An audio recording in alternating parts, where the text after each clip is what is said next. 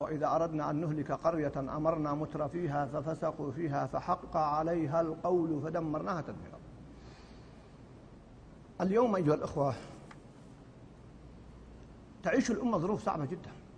وبلادنا بصفة خاصة تعيش أزمة حقيقية. أولم أولم يروا أنا جعلنا حرما آمنا ويتخطف الناس من حولهم؟ أفبالباطل يؤمنون بنعمة الله يكفرون في آخر سورة العنكبوت. العالم يتخطف من حولنا الآن اضطرابات في في مشارق الأرض مغاربها في اليمن في البحرين في العراق في سوريا في لبنان في فلسطين في اضطرابات تحيط بنا فضلا عما لا يحيط بنا في دول أخرى كما تعلمون. ونحن نعيش في هذا الأمن ورغد العيش. ومع ذلك نجد هناك الآن مع حرص الدولة على استتباب الأمن. ولما جاءت ما يسمى بالمظاهرات. وجمعة حنين ووقف العلماء موقفهم الذي تعرفون. وكفانا الله شر هذه الفتنة. وكان موقف العلماء صريحا. الحمد لله نعتبرها نعمة. لكن الدولة تحاول أن يستتب الأمن منذ سنوات للأحداث التي تعرفونها. لكن ماذا نعمل إذا كان هناك الآن من يثير الفوضى؟ ويخل بالأمن من المسؤولين في الدولة كيف نقول؟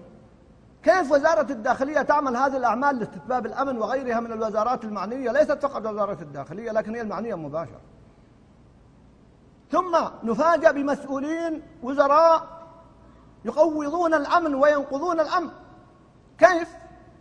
هذه البلاد كما تعلمون قامت بالاتفاق بين الإمامين محمد بن سعود ومحمد بن عبد الوهاب رحمهم الله.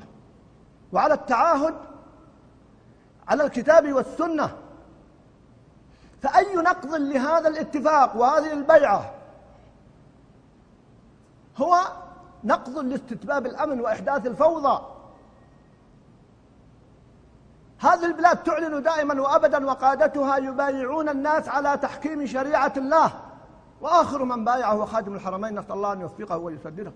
بايع الناس على تحكيم شريعة الله وسنة النبي صلى الله عليه وسلم والرجوع للعلماء. أنظمة المملكة الأربعة التي صدرت قبل عشرين سنة تنص على أن دين الدولة الإسلام وحاكمة بالشريعة لا مصدر آخر غير هذا الحكم. نفاجأ أن بعض المسؤولين وحديث اليوم يتعلق عن وزير التربية والتعليم يخالف كل ذلك. يخالف كتاب الله جل وعلا وسنة النبي صلى الله عليه وسلم. يخالف الاتفاق الذي كان بين الإمامين محمد بن عبد الوهاب ومحمد بن سعود رحمهم الله. يخالف العهود التي يبايع عليها قادة هذه البلاد شعبهم. يخالف سياسة المملكة المعلنة صراحة. ولم نرى ما نقض هذه السياسة. أقصد لم تصدر أنظمة أخرى تقول إن المملكة وحاشاها من ذلك أنها تخلت عن هذا يخالف السياسة التعليمية التي هو مؤتمن على تطبيقها. السياسة التعليمية بالجملة في المملكة جيدة أقول بالجملة. فإذا نفاجأ بوزير التربية والتعليم منذ تولى الوزارة وهو خروقات ومخالفة مع كثرة الناصحين وآخرها الاختلاط الذي حدث كما تعلمون في الأسبوع الماضي. مع كثرة الناصحين له هذا الحقيقة البلد يمر بأزمة الآن بحاجة إلى استتباب الأمن وطمأنة الناس والمحافظة على عقيدتهم فهو يتحدى الجميع. ويتبجح أنه هو الذي وراء أن تقوم نائبة وزير التعليم بزيارة مدرسة للذكور. وهو الذي يجمع البنات والبنين في اختلاط مكشوف. وهو وهو قضايا لم تعد سرا أيها الأخوة. ونحن, ونحن والله نخشى من آثار. وانظروا الآن ماذا يكتب في الإنترنت. مقالات فقط سريعة الآن. صدرت إنكارا لهذا الفعل. الشيخ عبد الرحمن الأطرم في جواب الكافي قال كلاما يشكر عليه. عدة مقالات. أذكر منها مقال لعبد الإله عبد الكريم وعبد الله الزايدي وعبد العزيز الطريفي مقال وغيرهم الحقيقة. تبين ارجعوا إليها. ارجعوا انظروا ماذا قالوا وماذا يفعل هذا الوزير. هذا هو الذي حقيقة يؤدي إلى تقويض الأمن. بل أخشى أن يؤدي إلى تقويض الدولة. هذا هو الذي يسبب خروج الناس في المظاهرات لأنه عندما يشحن الناس في في دينهم في عقيدتهم في أبنائهم في بناتهم لا يأتي ويقول لنا كما صرح وقال إن آباء وبنات آباء الأبناء والبنات راضين. طيب لو رأيتم إنسانا ومسكتموه يبيع مخدرات وقال أبوي راضي تتركونه؟ لو واحد من الشباب يريد الجهاد في سبيل الله وقال أبغى أخرج وجاهد في العراق أو في أفغانستان. وهم موجودين مقبوض عليهم الآن. وقال لا أبوي راضي يترك. وهو يريد الجهاد في سبيل الله. يتعطش الجهاد. انظر كم منهم من السجون الآن. فهذه حجة باهتة. دعواه أنه لا يخالف الشريعة. أصبح مفتيا. وهذه من الدواهي والله. رجل لا يعرف من العلم شيئا. يصبح مفتي. هل هل أتانا بوثيقة من هيئة كبار العلماء؟ الدولة تكرم العلماء في البيانات الأخيرة، خادم الحرمين يكرم العلماء ويعلن تكريمهم وهذا يتحدى العلماء علانية وصراحة. أقول له أيها الأخوة عندما عارض أنداس قبل عدة سنوات الدمج كانوا يتخوفون من هذا الأمر، وقيل لهم لا اطمئنوا حتى ممن قال لهم هذا خادم الحرمين عندما كان ولي العهد. اطمئنوا لن يحدث الاختلاط بناتكم في رقبتي وأعطاهم العهود وهذا ثابت وشاهد. فاطمأن الناس ما بعد كلمات ولي العهد وقته وهو خادم الحرمين الآنشد طمأنهم مرارا أنه لن يحدث اختلاط وقال أعاهدكم أنه لن يحدث الاختلاط هذا مجرد إجراء إداري. مشوا قليلا حتى هدأ الناس وغيروا ثم الآن جاء بمثل هذا الوزير ومن معه ويبدأ في في أعمال يلتقي هو بالنساء يجمع بنينا وبناتنا. القضية ليست قضية شخصية له لا القضية تتعلق بأبنائنا وبناتنا وأقول له بحرف الواحد. أبناؤنا وبناتنا ليسوا حظيرة خيل تتصرف فيها كما تشاء. أبناؤنا ليسوا إماء ورقيق تتعمل فيها ما تشاء. لا والله نحن ضد دون أعراضنا. نظرة فابتسامة فسلام فكلام فموعد فلقاء. يبدأ بالخلق ثم ينتهي. تعرفون ماذا؟ ينتهي كما حدث في دول أخرى نراها رأي العين. الله سبحانه وتعالى يقول ولا تقربوا الزنا. ما قال لا ترتكبوا الزنا لأن الاختلاط مؤدي للزنا. فقال لا تقربوا الزنا. أي, أي سبب يؤدي للزنا فاجتنبوه. فلم يقل لا ترتكبوا الزنا. قال لا تقربوا الزنا. يعني تجعل مسافة بينك وبين الزنا. لأنك إذا قربت منه وقعت. فاختلاط الجنسين من أعظم أبواب الزنا واسألوا الهيئات اسألوا الشرطة اسألوا المحاكم. فأقول له في هذا الأمر هل الرسالة التعليمية ما هي الرسالة التعليمية؟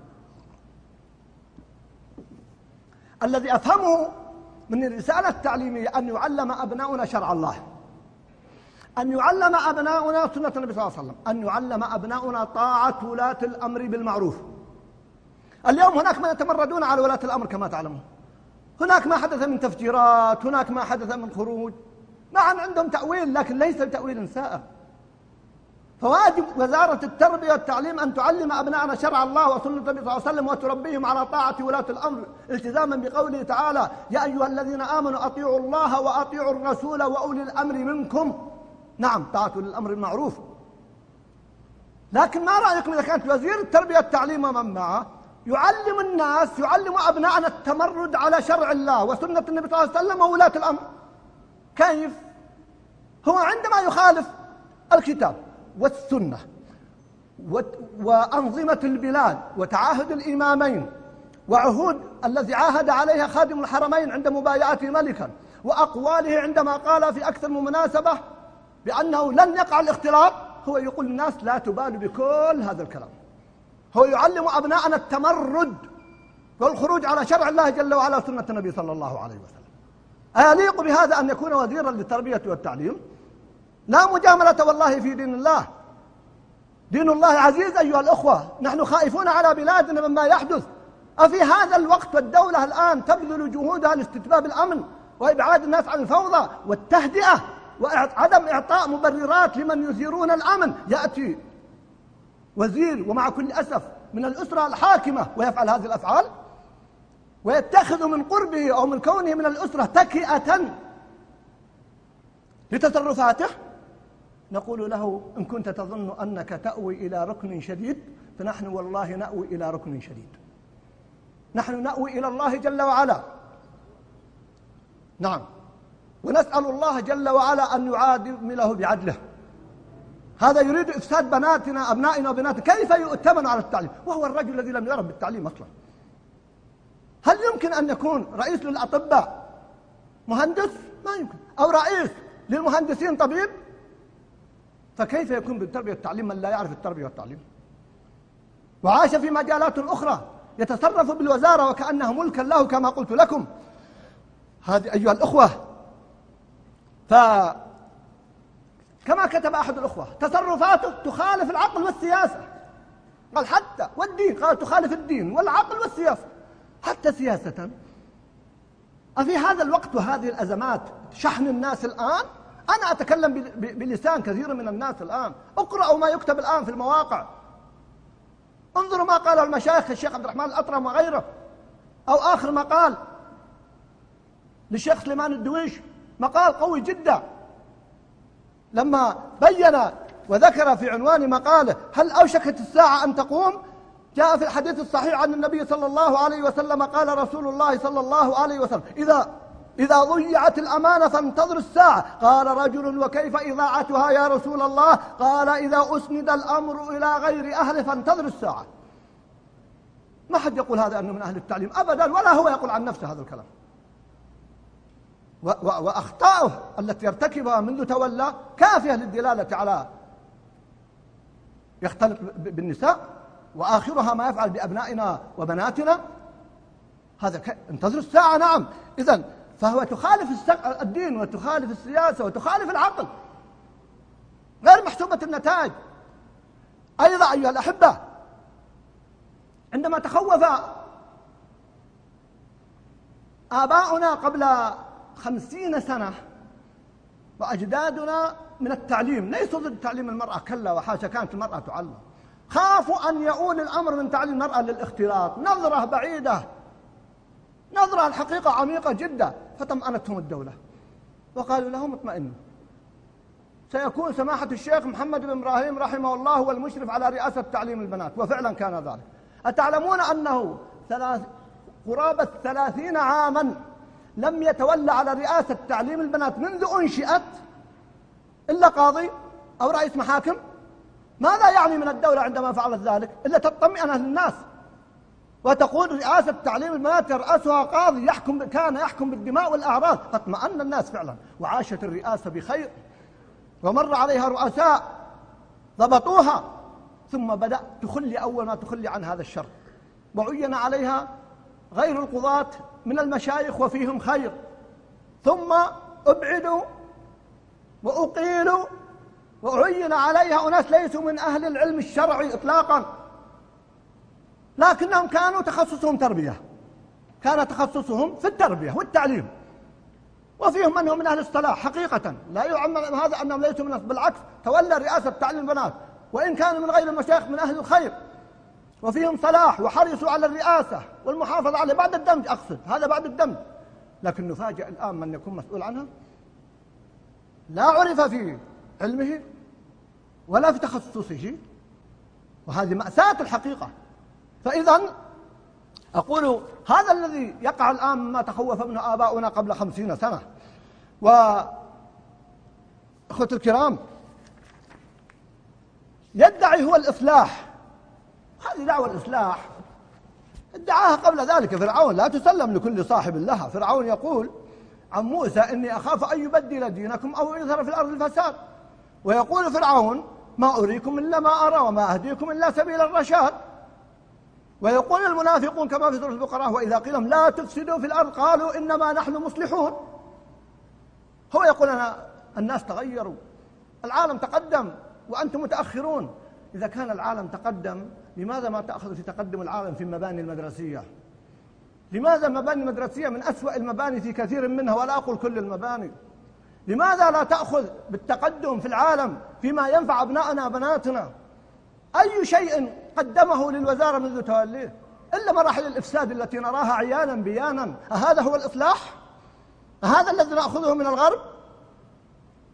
طه حسين كان يقول خذوا من الغرب خيره وشره.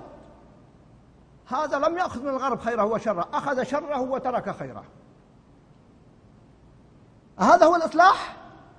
أقول القضية أيها الأخوة ليست بالنصر ولذلك ماذا يجب علينا؟ النداء الأول يوجهه لخادم الحرمين وفقه الله وسدده وولاة الأمر. وفقهم الله وسددها أقول مسؤوليتكم عظيمة تجاه ما يجري في وزارة التربية والتعليم. وننتظر أن يتخذ موقف قوي ضد هذا العبث الذي يجري في وزارة التربية والتعليم. بل إنني أقولها نصحا لولي الأمر هذا الرجل عرض أهل بيتك لكلام الناس. البيوت أسرار لكن هو عرض أهل بيت ولي الأمر خادم الحرمين لكلام الناس.